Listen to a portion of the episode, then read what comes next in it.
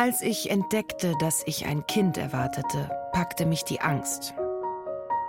Und ich rief meine Mutter an. Das war ein Fehler. Sie wollte losfahren, bei mir wohnen oder umgekehrt, mich in den Rione zurückholen, mich der alten Hebamme anvertrauen, die allen ihren Kindern auf die Welt geholfen hatte. Ich hatte Mühe, sie auf Abstand zu halten, sagte, ein mit meiner Schwiegermutter befreundeter Gynäkologe betreue mich und ich werde in seiner Klinik entbinden. Deine Schwiegermutter ist dir also lieber als ich? Wenige Tage später meldete sich Lila. Bist du sauer auf mich? Nein, warum sollte ich? Du hast mir nichts erzählt. Ich habe die Neuigkeit nur erfahren, weil deine Mutter vor allen Leuten mit deiner Schwangerschaft angibt. Ich weiß es erst seit kurzem mit Gewissheit. Ich dachte, du nimmst die Pille. Ja, aber dann wollte ich sie doch nicht. Und das Buch, das du schreiben wolltest? Wir werden sehen. Ich jedenfalls nehme die Pille. Also läuft es gut mit Enzo? Einigermaßen, aber ich will nie wieder schwanger werden. Das Leben eines anderen Menschen klammert sich im Bauch an dir fest und wenn es endlich rauskommt, nimmt es dich gefangen und du bestimmst nicht mehr selbst über dich. Das ist, als hättest du dir deine eigene Plage erschaffen. Die Wochen vergingen, aber zu meiner Überraschung belastete mich die Schwangerschaft kein bisschen. Ich war im 4. Monat, als mein Buch einen bedeutenden Preis erhielt. In meiner Dankesrede sagte ich sei so glücklich wie die Astronauten in den weißen Weiten des Mondes. Die weißen Weiten des Mondes? Manchmal ist es besser, den Mund zu halten, als Blödsinn zu reden, Lenu. Als hätte sie gar nicht bemerkt, dass sie mich verletzt hatte, erzählte sie in freundschaftlichem Ton von sich. Sie hatte mit ihrem Bruder, ihrer Mutter und sogar mit ihrem Vater Frieden geschlossen, war sich mit Michele Solara über die Schuhe und das Geld in die Haare geraten und hatte sich mit Stefano in Verbindung gesetzt, um zu verlangen, dass er wenigstens finanziell für Gennaro sorgte. Habe ich das richtig gemacht? Hast du noch diese Symptome, die dich kopflos machen? Nein, mir geht's prächtig. Wirklich prächtig. Und bei dir? Alles in Ordnung mit der Schwangerschaft? Ja, alles in Ordnung. Sehr sogar. Ging mir nie besser.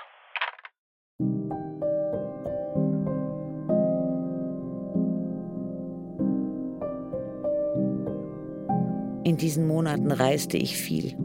Ich war hier und dort eingeladen, auch wegen der Artikel, die ich schrieb. Um die neuen Streikformen und die Reaktionen der Fabrikbesitzer aus der Nähe zu beobachten. Mich erschreckte nichts. Niemand konnte mir und meinem Kind etwas anhaben. Nur ein Ereignis beunruhigte mich. Ich war im 7. Monat, mein Bauch schwer. Ich stand in Florenz vor den Werkstoren von Nuovo Pignone und es kam zu Tumulten. Vielleicht machte ich eine falsche Bewegung. Jedenfalls spürte ich einen heftigen Stich in meiner rechten Hinterbacke, der sich bis in mein Bein fortsetzte. Hinkend kehrte ich nach Hause zurück. Es ging vorüber. Aber manchmal flammte der Schmerz wieder auf. Als mir bewusst wurde, dass ich dazu neigte, nun regelmäßig zu hinken, war ich entsetzt. Ich befürchtete, der Gang meiner Mutter hätte mich eingeholt, hätte sich in meinem Körper eingenistet und ich müsste nun für immer so humpeln wie sie.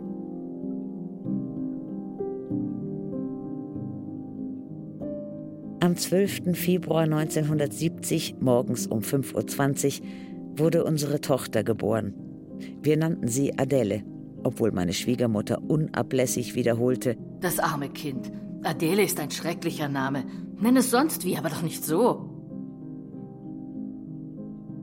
Als ich wieder auf den Beinen war, rief ich sofort Lila an. Es war eine wundervolle Erfahrung. Was denn? Die Schwangerschaft, die Geburt.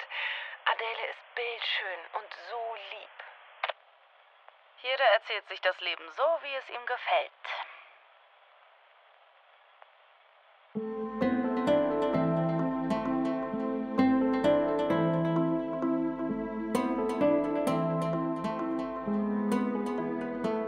Die neapolitanische Saga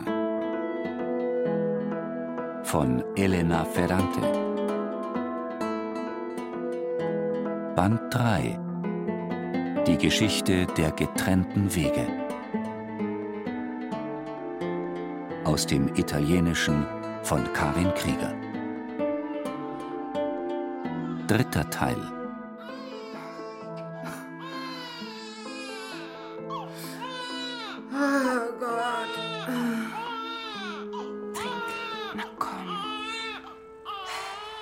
Mein Wohlbefinden endete abrupt in dem Moment, als ich Lilas Prophezeiungen entgangen zu sein glaubte. Trink, du bist so eine Liebe, so eine Süße. Was für ein niedliches Mäulchen du hast. Meine vergeblich geschwollenen Brüste begannen zu schmerzen. Was denn? Ich quälte mich mit der Milchpumpe ab, um mir Erleichterung zu verschaffen und die Kleine mit dem Fläschchen zu füttern. Jetzt ist Mamas Liebling ganz artig und leise. Jetzt ruht er sich aus und schläft fein. Na komm. Aber Mamas Liebling wollte nicht schlafen. Oh.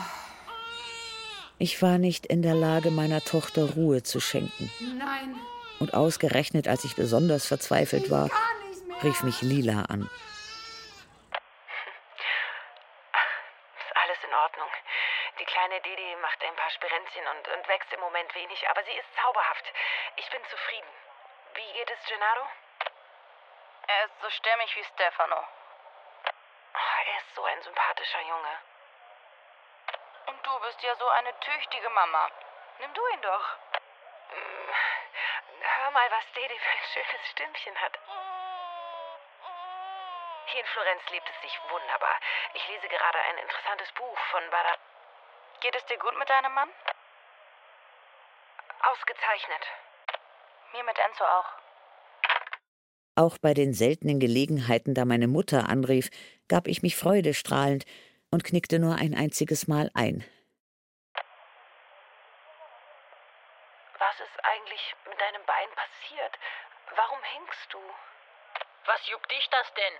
Kümmer dich gefälligst um deinen eigenen Kram. Ich kämpfte monatelang. Jede beschissene Scheißmutter auf der Welt kann es nur ich nicht. Versuchte für die Zeitung zu schreiben, aber ich hatte keine Zeit mehr für die Unita herumzufahren. So verloren die Dinge, die ich schrieb, an Kraft. Was hältst du von dem Artikel? Er ist nichtssagend. Inwiefern? Naja, nichts als leere Worte. Na dann, Schluss mit den Artikeln. Es ist schon viel, wenn ich den richtigen Einstieg in mein neues Buch finde. Aber welches Buch denn? Meiner Schwiegermutter und dem Verlag gegenüber behauptete ich schon ziemlich weit zu sein, aber das war gelogen. In Wahrheit hatte ich bloß Hefte voller lustloser Notizen.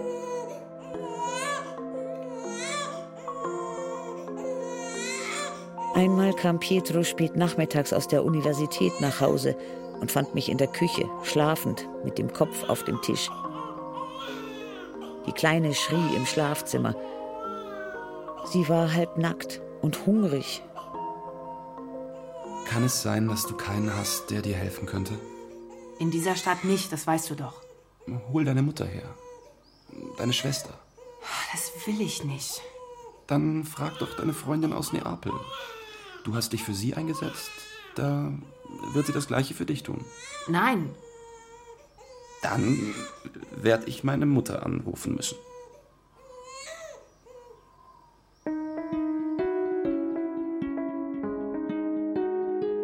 Ich begab mich mit sofort einsetzender Erleichterung in die Obhut meiner Schwiegermutter. In wenigen Tagen machte sie ein robustes Mädchen knapp über 20 ausfindig, Clelia aus den Maremmen, und unterwies sie darin, wie sie sich um die Wohnung, den Einkauf, die Küche zu kümmern hatte.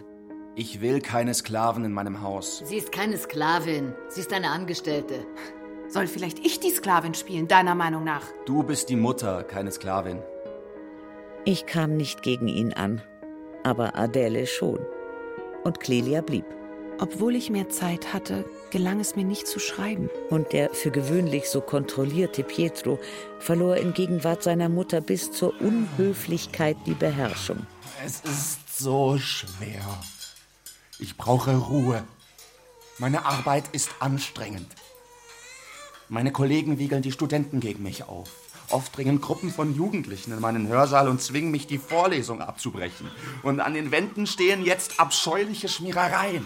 Wenn du ein bisschen weniger reaktionär wärst, würde dir sowas nicht passieren. Halt den Mund. Du redest doch bloß abgedroschenes Zeug. Warum schläfst du eigentlich auf dem Sofa? Es ist besser, wenn du morgen wieder fährst, Mutter.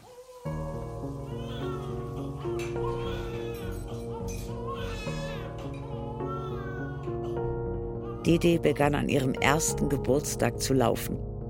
Von da an waren ihre Nächte ruhig. Und meine auch. Die Kleine war immer häufiger mit Clelia zusammen. Meine Unruhe ließ nach. Ich nahm mir etwas Zeit für mich. Ich hatte das Bedürfnis, schön zu sein, interessante Leute zu treffen. Aber es war mir nicht gelungen, Freundschaften zu schließen. Und Pietro brachte nur sehr selten Gäste mit nach Hause. Ich hörte auf, die Unita zu kaufen und begann Lotta Continua und Il Manifesto zu lesen. In Il Manifesto tauchte hin und wieder Ninos Name auf. Wir waren im selben Milieu aufgewachsen, hatten uns beide aus ihm herausgearbeitet. Warum also glitt ich jetzt in die Mittelmäßigkeit ab? Weil ich verheiratet war? Weil ich eine Frau war? Weil ich mich um Haushalt und Familie kümmern, Scheiße abwischen und Windeln wechseln musste? Jedes Mal, wenn ich auf einen Artikel von Nino stieß, bekam ich schlechte Laune. Und ausbaden musste es Pietro. Du benimmst dich, als hättest du lauter Studenten mit gleichen Voraussetzungen vor dir. Von jungen Menschen, die nicht die gleichen Chancen hatten, die gleichen Ergebnisse zu verlangen, ist eine Form von Sadismus. Und ich kritisierte ihn auch, als er mir von einem Streit erzählte, den er mit einem Kollegen gehabt hatte. Hättest du nicht behutsamer sein können? Ich werde ja wohl noch sagen dürfen, was ich denke. Vielleicht solltest du lernen zu erkennen, wer Freund und wer Feind ist. Ich habe keine Feinde. Ja, Freunde auch nicht. Mir war inzwischen klar, dass Pietro in seinem beruflichen Umfeld als Langweiler angesehen wurde. Denkbar weit entfernt vom begeisterten Aktivismus seiner Familie. Ein missratener Eiroter. Als Dede ruhiger geworden war, war Pietro in unser Ehebett zurückgekehrt. Aber ich hatte Angst, erneut schwanger zu werden und wollte, dass er mich schlafen ließ. Elena, wir müssen über unsere Beziehung nachdenken und Bilanz ziehen.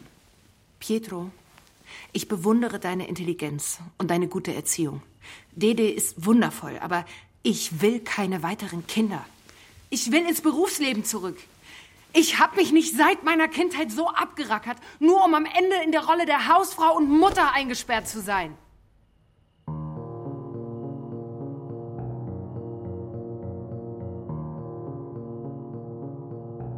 Wir stritten uns. Ich mit Härte, er mit Anstand. Er kapitulierte, entschloss sich, Kondome zu kaufen, begann Freunde zum Abendessen einzuladen und fand sich damit ab, dass ich mit Dede zu Versammlungen und Kundgebungen ging. Aber anstatt es zu verbessern, machte dieser neue Kurs mein Leben komplizierter. Was Pietro anging, dämpften die Kondome seine Erregbarkeit zusätzlich. Um zum Orgasmus zu kommen, brauchte er noch länger als sonst. Manchmal in den Demonstrationszügen beobachtete ich junge Männer, die sich unerschrocken jeder Gefahr aussetzten. Ich war fasziniert, fühlte mich von dieser fiebrigen Hitze angezogen. Nur wenige Male stellte ich mir vor, dass einer dieser jungen Männer mich bemerkt und weggezogen hätte. Natürlich kam es nie dazu. Dafür sorgten nun die Bekannten, die mir Pietro ins Haus brachte, für Komplikationen.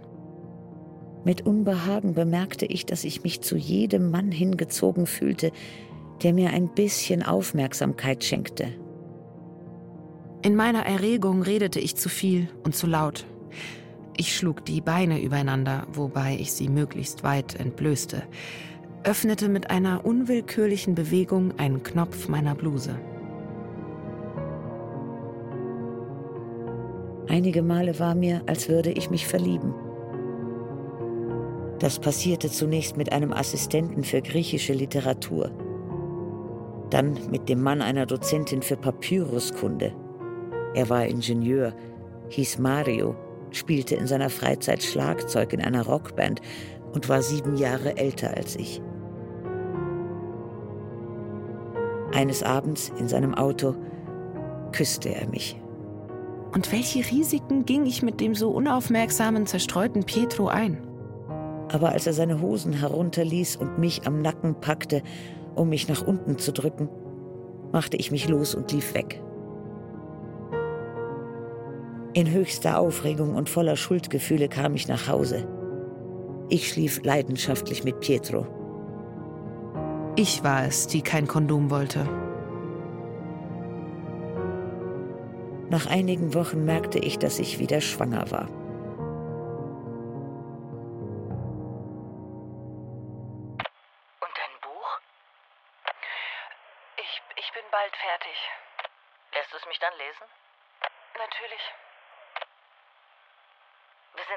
Sehr gespannt. Ich war in Panik. Hallo Mama, ich erwarte ein weiteres Kind. Magst du für eine Weile nach Florenz kommen? Ich kann nicht. Ich muss mich um deinen Vater kümmern und um deine Geschwister. Das heißt, deinetwegen werde ich nichts mehr schreiben. Das ist mir doch scheißegal. Reicht es dir nicht, in Saus und Braus zu leben? 5 Minuten später rief Elisa an. Ich kümmere mich hier um den Haushalt. Mama kommt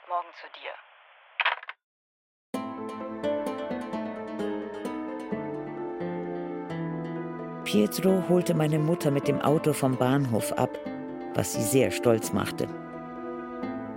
Mama, du darfst nichts an der Ordnung in meinem und in Pietros Zimmer verändern. Du darfst Dede nicht verhätscheln. Und du darfst dich nie zwischen mich und meinen Mann stellen. Beaufsichtige Clelia, aber leg dich nicht mit ihr an. Betrachte mich als eine Fremde, die unter keinen Umständen gestört werden darf. Und bleib in der Küche, wenn ich Gäste habe. Innerhalb weniger Tage wurde sie zu einer ergebenen Dienstmagd, die sich um alle Belange des Hauses kümmerte und jedes Problem mit Entschlossenheit löste, ohne mich oder Pietro je zu stören. Na also.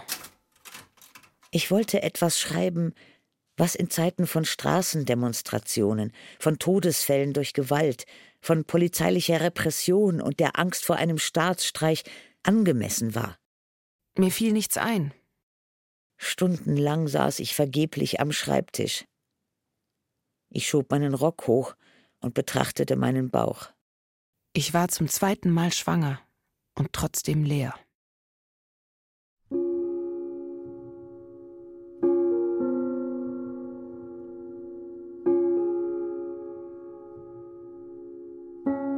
Damals begann ich Lila nicht nur sporadisch anzurufen, wie ich es bis dahin getan hatte, sondern fast jeden Tag. Mit dem einzigen Ziel, dass sie einer alten Gewohnheit entsprechend meine Fantasie in Gang setzte. Sobald ich Enzos Namen erwähnte, begann sie mich auf den neuesten Stand der Computergeschichte zu bringen. Enzo arbeitete jetzt in einer Wäschefabrik und er war der Systemingenieur. Weißt du, was das ist? Er schematisiert manuelle Prozesse in Flussdiagrammen. Die zentrale Verarbeitungseinheit des Rechners ist so groß wie ein Kleiderschrank. Und der Speicher umfasst 8 Kilobyte. Verstehst du? Ja. Enzo verdiene jetzt 148.000 Lire im Monat, weil er richtig gut sei. So gut, dass er sogar einen Weg gefunden habe, Lila anstellen zu lassen. Als Assistentin.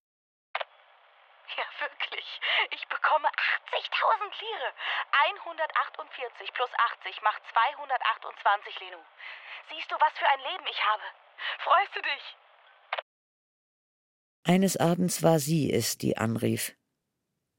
Dario, der Junge, der vor der Soccavo-Fabrik Flugblätter verteilt hatte, sei totgeprügelt worden. Sie klang besorgt. Erzählte mir von dem schwarzen Mantel, der schwer auf dem Rione und der ganzen Stadt liege. Hinter diesen Schlägereien steckten Ginos Faschisten. Und hinter Gino Michele Solara.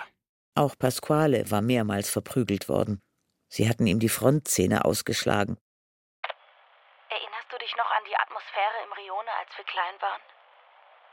Sie führte ihren Schwiegervater Don Achille an, den faschistischen Halsabschneider, und Peluso, den kommunistischen Tischler, und den Krieg, der direkt vor unseren Augen stattgefunden hatte. Die damalige Justiz hat sich, wie übrigens auch die heutige, sofort mit der offensichtlichsten Spur zufrieden gegeben, mit der, die zu dem Kommunisten führte. Aber wer sagt denn, dass es wirklich der Vater von Carmela und Pasquale war? Und wer sagt, dass es ein Mann war und keine Frau?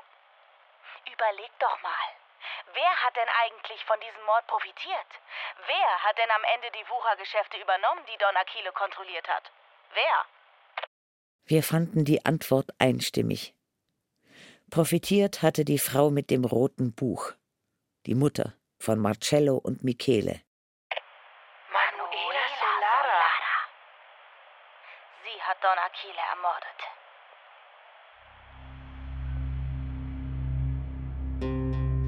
Kaum hatte ich den Hörer aufgelegt, versuchte ich, unser Gespräch zu ordnen. In den folgenden Tagen vermengte ich Florenz mit Neapel, die aktuellen Unruhen mit fernen Stimmen, den gegenwärtigen Wohlstand mit der Armut des Rione.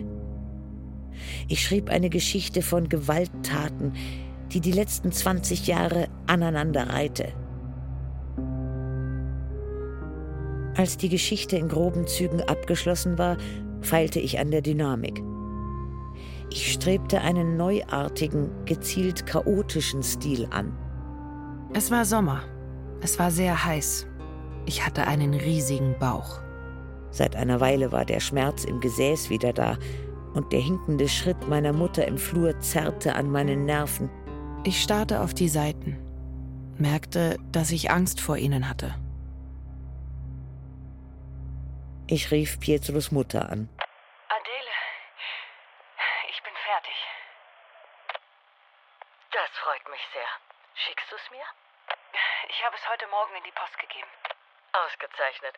Ich kann es kaum erwarten, es zu lesen. Ich wartete 5 lange Tage. Die Heldin ist unsympathisch. Die Figuren nicht glaubhaft. Handlung und Dialoge sind gekünstelt. Der Stil will modern sein, wirkt aber nur wirre. Und der viele Hass ist einfach nur unangenehm. Vielleicht ist man im Verlag wohlwollender. Schick es ihnen, wenn du willst. Nur zu. Aber ich garantiere dir, dass sie ihn für nicht publizierbar halten werden. Gut, ich überleg's mir. Ciao. Warum hast du deinen Roman denn nicht Pietro gezeigt? Ich weiß nicht. Er hätte dir Ratschläge geben können. Das bezweifle ich. Schätzt du denn sein Urteil nicht? Nein.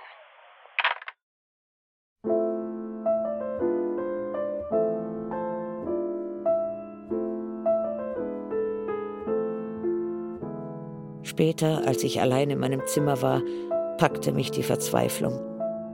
Ich aß fast nichts, schlief trotz der Hitze bei geschlossenem Fenster ein. Dann setzten die Wehen ein. Ich sagte meiner Mutter nichts, setzte mich ans Steuer unseres Autos und fuhr zur Klinik, in der Hoffnung, unterwegs zu sterben. Aber alles lief glatt. Ich bekam nach wenigen Stunden meine zweite Tochter. Als ich aus dem Krankenhaus nach Hause kam, rief ich als erstes Lila an. Ich erzählte ihr nicht, dass ich gerade entbunden hatte. Kann ich dir das Manuskript meines neuen Romans schicken? Ich lese ihn, wenn er erscheint. Ich brauche deine Meinung jetzt. Ich habe schon seit Ewigkeiten kein Buch mehr aufgeschlagen, Lenu. Ich kann nicht mehr lesen, ich bin dazu nicht mehr imstande. Bitte, bitte tu mir den Gefallen. Das andere hast du doch auch einfach veröffentlicht. Warum das nicht? Weil ich das andere gar nicht für ein Buch gehalten habe. Ich kann dir nur sagen, ob es mir gefällt. Ja, das ist gut. Das reicht.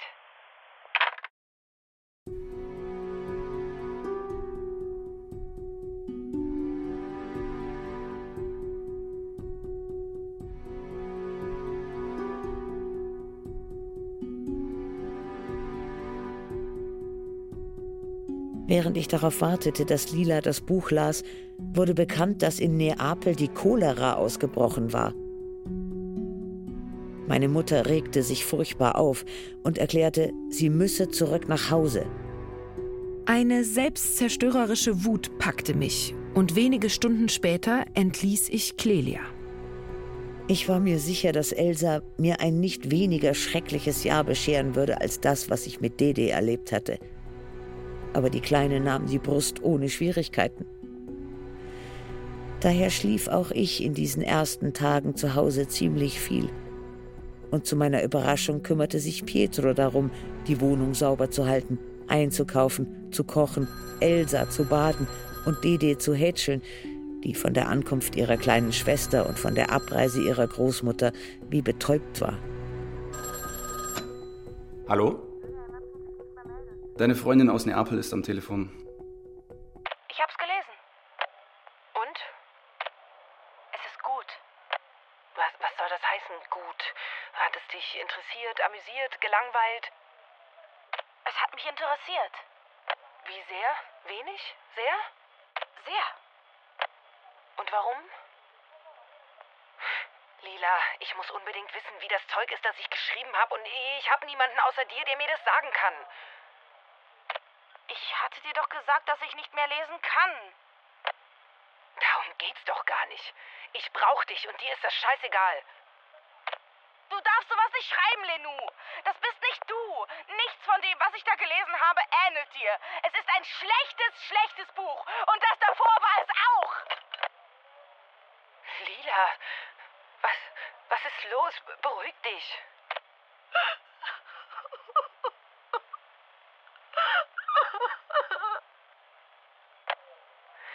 Lila, was weinst du denn? Ich müsste doch weinen. Hör auf.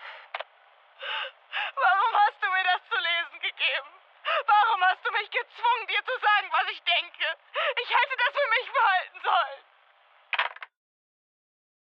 Unmittelbar darauf verschloss ich die letzte Kopie meines Romans in einem Schubfach und ließ mich vom Alltag auffressen. Ich kümmerte mich um den Haushalt, die Mädchen, Pietro. In dieser Zeit ergab es sich, dass Maria Rosa nach Florenz kam, um das Buch einer ihrer Universitätskolleginnen über die Madonna del Parto vorzustellen. Mit der für sie typischen Begeisterung gewann sie sofort die Bewunderung der im Publikum sitzenden Kunsthistoriker. Der Abend wäre reibungslos verlaufen, hätte sie nicht irgendwann abrupt den Kurs geändert. Es ist jetzt an der Zeit, nicht wie Männer, sondern wie Frauen zu studieren. Hinter jeder Disziplin steckt ein Schwanz. Und wenn der Schwanz sich impotent fühlt, nimmt er den Schlagstock zur Hilfe. Die Polizei, die Gefängnisse, die Armee, die Konzentrationslager. Wenn du dich nicht unterwirfst, folgt das Gemetzel. Am Ende wurde sie von einer dichten Frauengruppe umringt. Es war eine schöne Veranstaltung, aus der sich auf Betreiben eines bunten Grüppchens von Mädchen und Frauen die Einladung ergab, sich einmal pro Woche zu treffen, um, wie sie sagten, über uns zu sprechen. Ich intensivierte meine Beziehung zu Maria Rosa, rief sie häufig an. Doch als Pietro das mitbekam, begann er immer abfälliger über seine Schwester zu reden. Weiß diese blöde Kuh nicht, dass es Zeit fürs Abendessen ist? Entschuldige, Maria Rosa. Pietro möchte essen. Es ist alles fertig. Wir können essen. Kein Grund, so zu schreien. Geld für Ferngespräche zu verschwenden, um sich dem Blödsinn meiner Schwester anzuhören, halte ich für idiotisch. Ich bin nicht auf dich sauer, sondern auf Maria Rosa. Lass dich nicht einwickeln, das ist alles Unsinn. Die Logik dieser feministischen Manifeste hinkt. Du spielst dich wer weiß wie auf. Aber alles, was du bist, verdankst du nur deinem Vater und deiner Mutter, genau wie Maria Rosa. Ah! Ich hielt mich gut, besser als Pietro.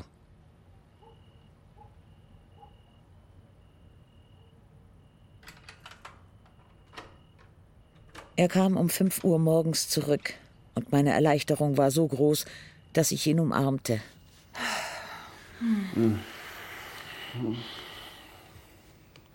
Du liebst mich nicht. Jedenfalls habe ich dich nicht verdient.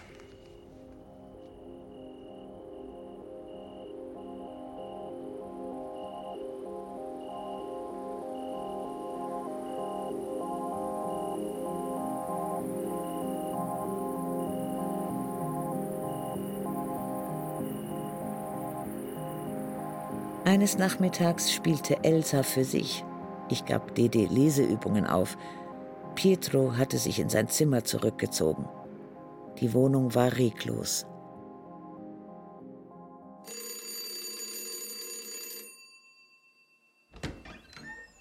Pasquale, Nadia! Ciao, Lenu! Sie trugen Armeerucksäcke. Er hatte eine schäbige Mütze auf seiner krausen Haarmähne. Sie wirkte abgemagert und müde, hatte riesige Augen, wie ein verschrecktes Kind. Sie sagten, sie hätten beschlossen, ein bisschen herumzureisen. Und die Arbeit? Basta! Ich habe genug gearbeitet. Jetzt erhole ich mich. Pietro, schau dir meine Hände an. Na gut. Komm schon.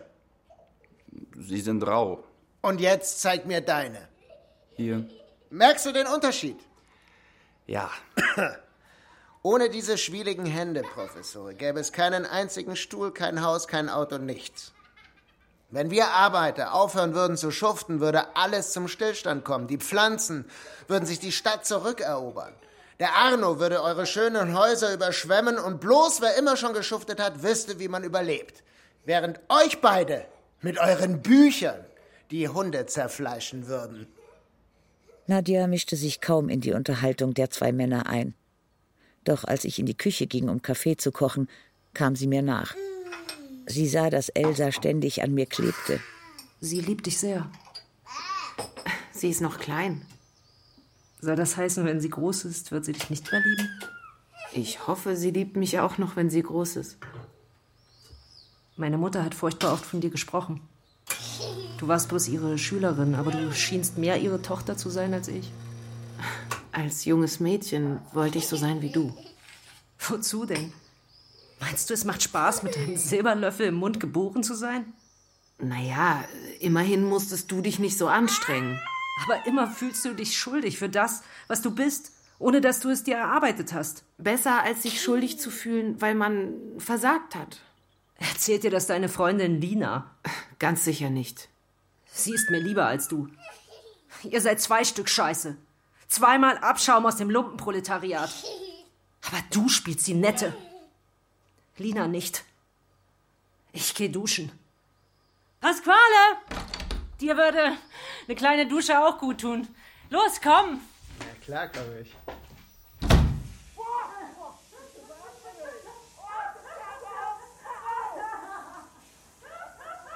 Sag mal, sind die verrückt geworden? Die spinnen doch.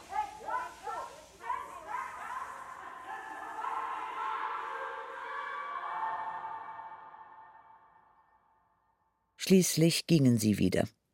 Ohne Vorankündigung, so wie sie gekommen waren.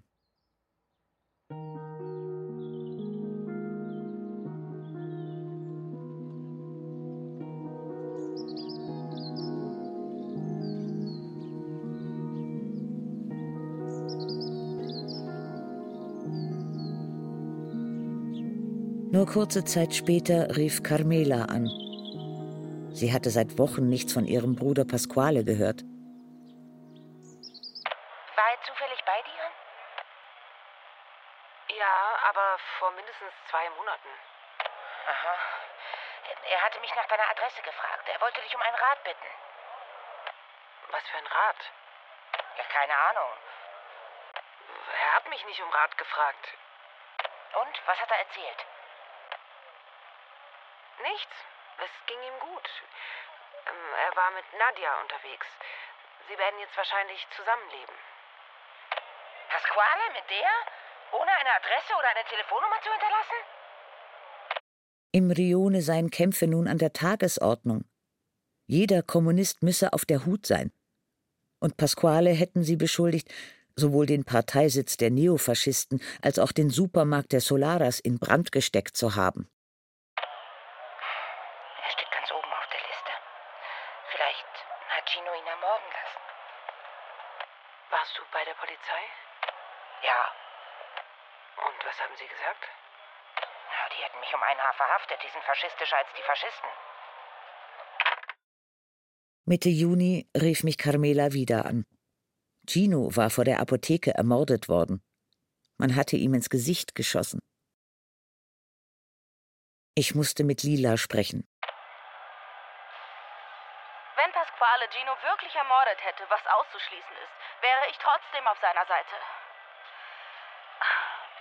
Sag mal, kann ich Gennaro bei dir lassen, bis die Schule wieder anfängt? Gennaro? Warum denn? Ich muss arbeiten. Ich will mit den Mädchen ans Meer fahren. Super, dann nimm ihn mit. Ich fahre bis Ende August nach Viareggio. Der Junge kennt mich kaum. Wenn du mitkommst, kein Problem, aber ich allein, ich weiß nicht. Du hast mir versprochen, du würdest dich um ihn kümmern. Ja, wenn es dir schlecht geht. Und woher willst du wissen, dass es mir nicht schlecht geht? Kannst du ihn denn nicht bei deiner Mutter oder bei Stefano lassen? Tust du mir den Gefallen jetzt, ja oder nein? Ist gut. Bring ihn her. Enzo bringt ihn dir. Enzo kam an einem Samstagabend in einem schneeweißen Cinquecento, den er sich kurz zuvor gekauft hatte. Während ich das Geschirr spülte und aufräumte, unterhielt sich Pietro mit unserem Gast. IBM hat beschlossen, uns in ein größeres Werk zu schicken. Wir sind für ein System 3 zuständig. Das Gehaltsangebot habe sie sprachlos gemacht. Wir müssen eine riesige Menge von Daten sammeln und in das System eingeben, damit die Maschine bestimmte Dinge erledigen kann, wie die Buchhaltung zum Beispiel, die Lohnabrechnung, die Rechnungsstellung. Dazu verwenden wir Lochkarten. Die Löcher sind das Wichtigste. Darin steckt die meiste Arbeit. Jeder Kunde hat einen eigenen Code und auch die Waren haben.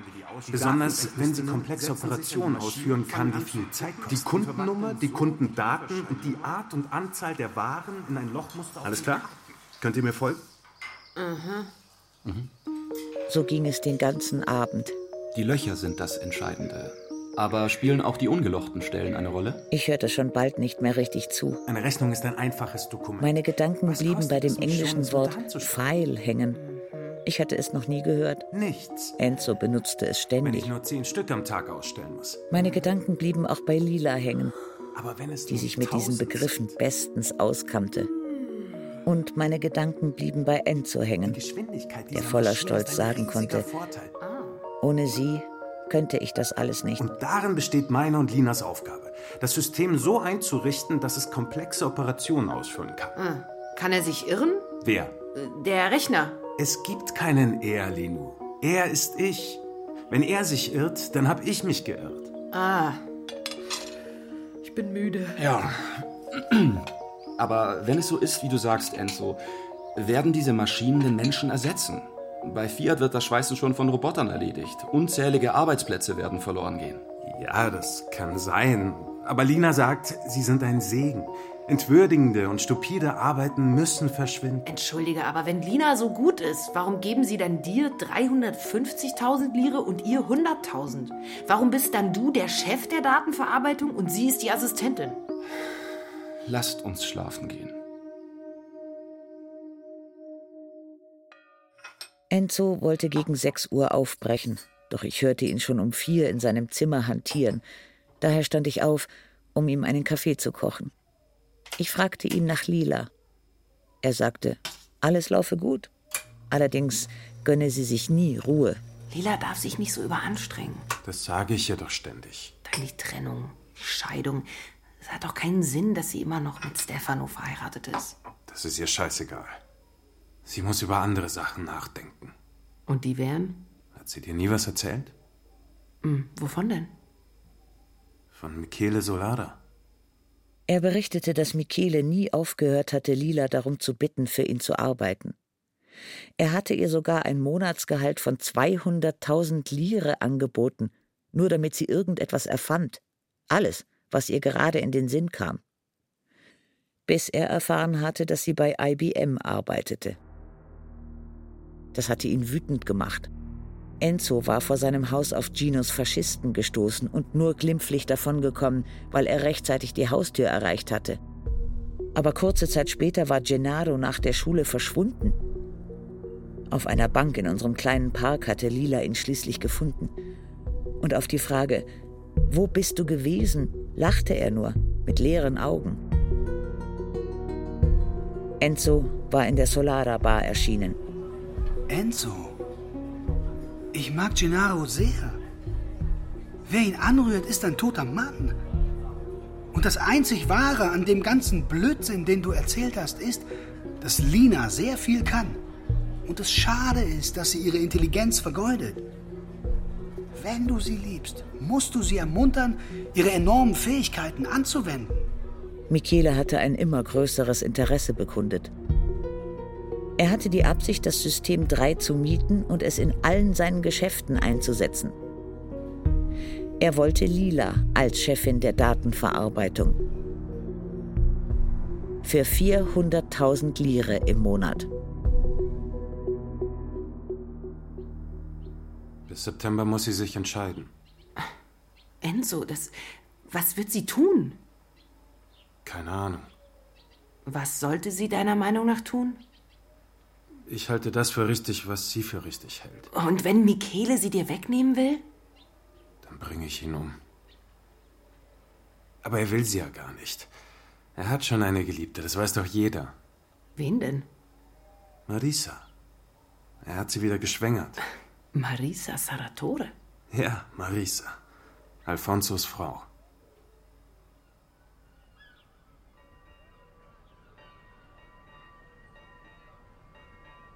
Pietro setzte mich und die 3 Kinder in einem hässlichen Haus in Viareggio ab, das wir gemietet hatten, und fuhr nach Florenz zurück, um die Arbeit an seinem Buch abzuschließen. Jeden Abend telefonierte ich mit Pietro und mit Lila. Die Augusttage vergingen wie im Flug. Haushalt, Einkauf, Packen der Taschen, Strand, Rückkehr zum Haus, Abendbrot, Eis, Telefon. Am Wochenende kam Pietro. Genau wie Jahre zuvor Stefano und Rino nach Ischia gekommen waren.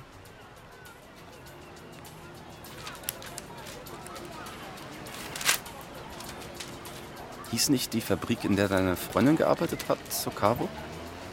Was ist denn passiert? Hier steht, ein Kommando von 2 Männern und einer Frau ist in eine Wurstfabrik am Stadtrand von Neapel eingedrungen. Die 3 schossen zunächst dem Pförtner Filippo Cara in die Beine. Dann stürmten sie ins Büro des Besitzers Bruno Soccavo, eines jungen neapolitanischen Unternehmers, und töteten ihn mit 4 Pistolenschüssen. 3 in die Brust und einer in den Kopf. Du lieber Gott.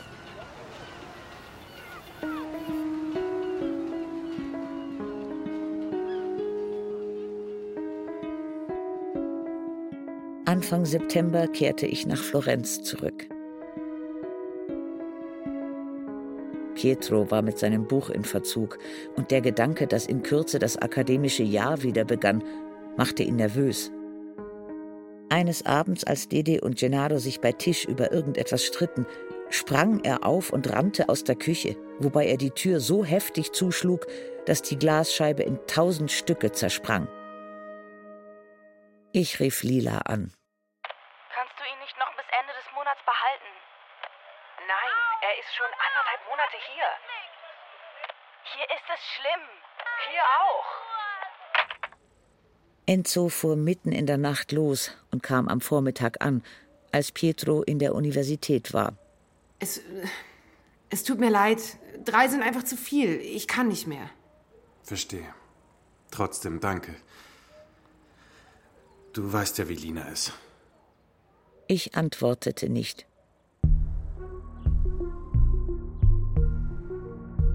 Ich hatte Gedanken im Kopf, die ich nicht einmal vor mir selbst formulieren wollte. Ich hatte Ginos gewaltsamen Tod mit dem von Bruno Soccavo in Verbindung gebracht. Und ich hatte geschlussfolgert, dass beide Ereignisse zu Pasquale führten, vielleicht auch zu Nadia. Aber ich fürchtete, den Namen des Menschen zu nennen, der hinter Pasquale und Nadia stand. Lila. Lila, die nicht redet, sondern handelt. Lila, die sich kein bisschen um Polizisten, um Gesetze, um den Staat schert, sondern glaubt, Probleme könnten nur mit dem Schustermesser geregelt werden. Lila, die Leute hin und her schiebt wie Figuren in einer Geschichte. Du wolltest Romane schreiben, aber ich habe einen Roman gelebt. Mit echten Menschen, mit echtem Blut.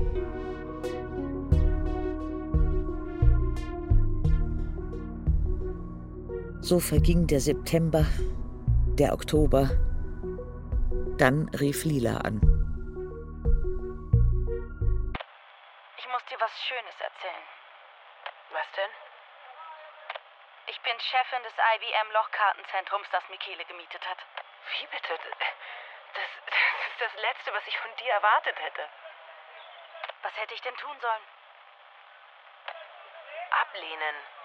Ja, und warum? Wir wissen doch, wer die Solaras sind. Na und? Es ist schon abgemacht und bei Michele ist es mir besser ergangen als bei diesem Arschloch von Soccavo. Dann mach doch, was du willst. Dieser Ton gefällt mir nicht, Lenu.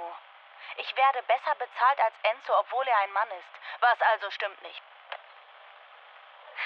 Was willst du mir weismachen? Dass du alles im Griff hast? Dass du Michele benutzt und nicht er dich? Komm, lass es gut sein. Ciao. Mich kritisierst du, aber deiner Schwester sagst du nichts? Was hat denn jetzt meine Schwester damit zu tun? Ach, weißt du nichts von Elisa? Was soll ich denn wissen? Frag deine Mutter. Besorgt rief ich bei meinen Eltern an. Ab und an erinnerst du dich also doch noch, dass es uns gibt. Was ist Elisa passiert? Das, was den Mädchen von heute eben passiert. Und das wäre? Sie ist mit einem Kerl zusammen. Mit wem hat sie sich eingelassen? Mit Marcello Solara. Seit wann? Was weiß ich?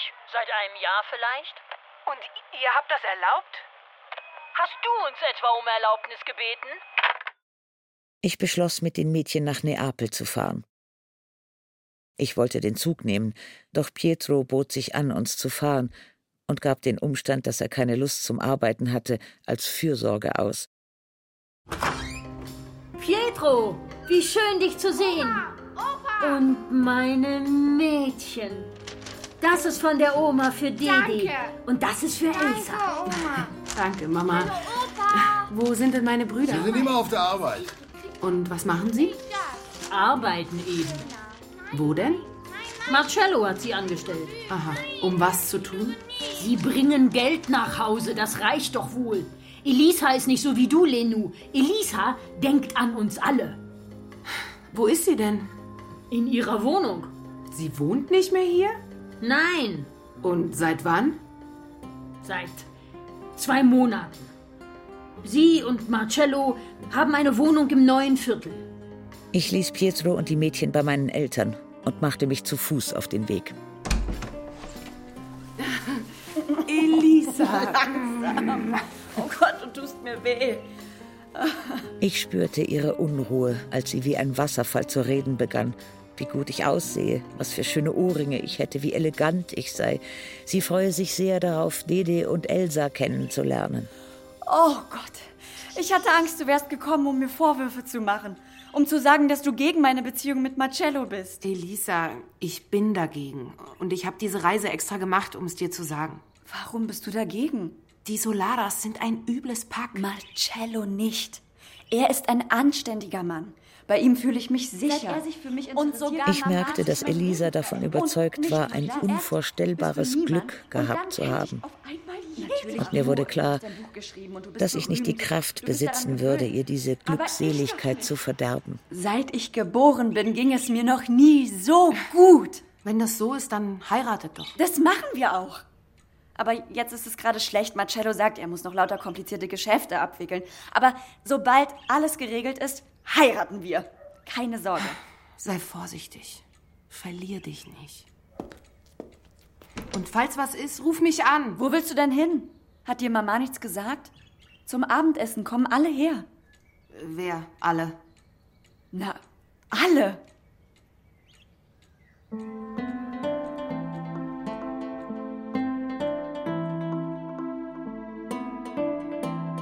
Die neapolitanische Saga von Elena Ferrante.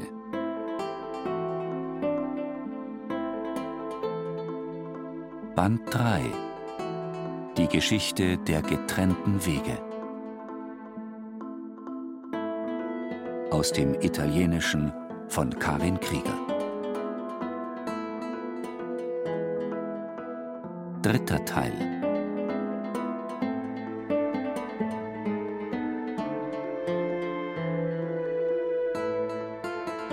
Elena, Rosalie Thomas und Christiane Rosbach. Lila, Enea Boschen. Pietro, Jakob Gessner. Adele Airota, Irina Wanka. Enzo, Sebastian Fischer.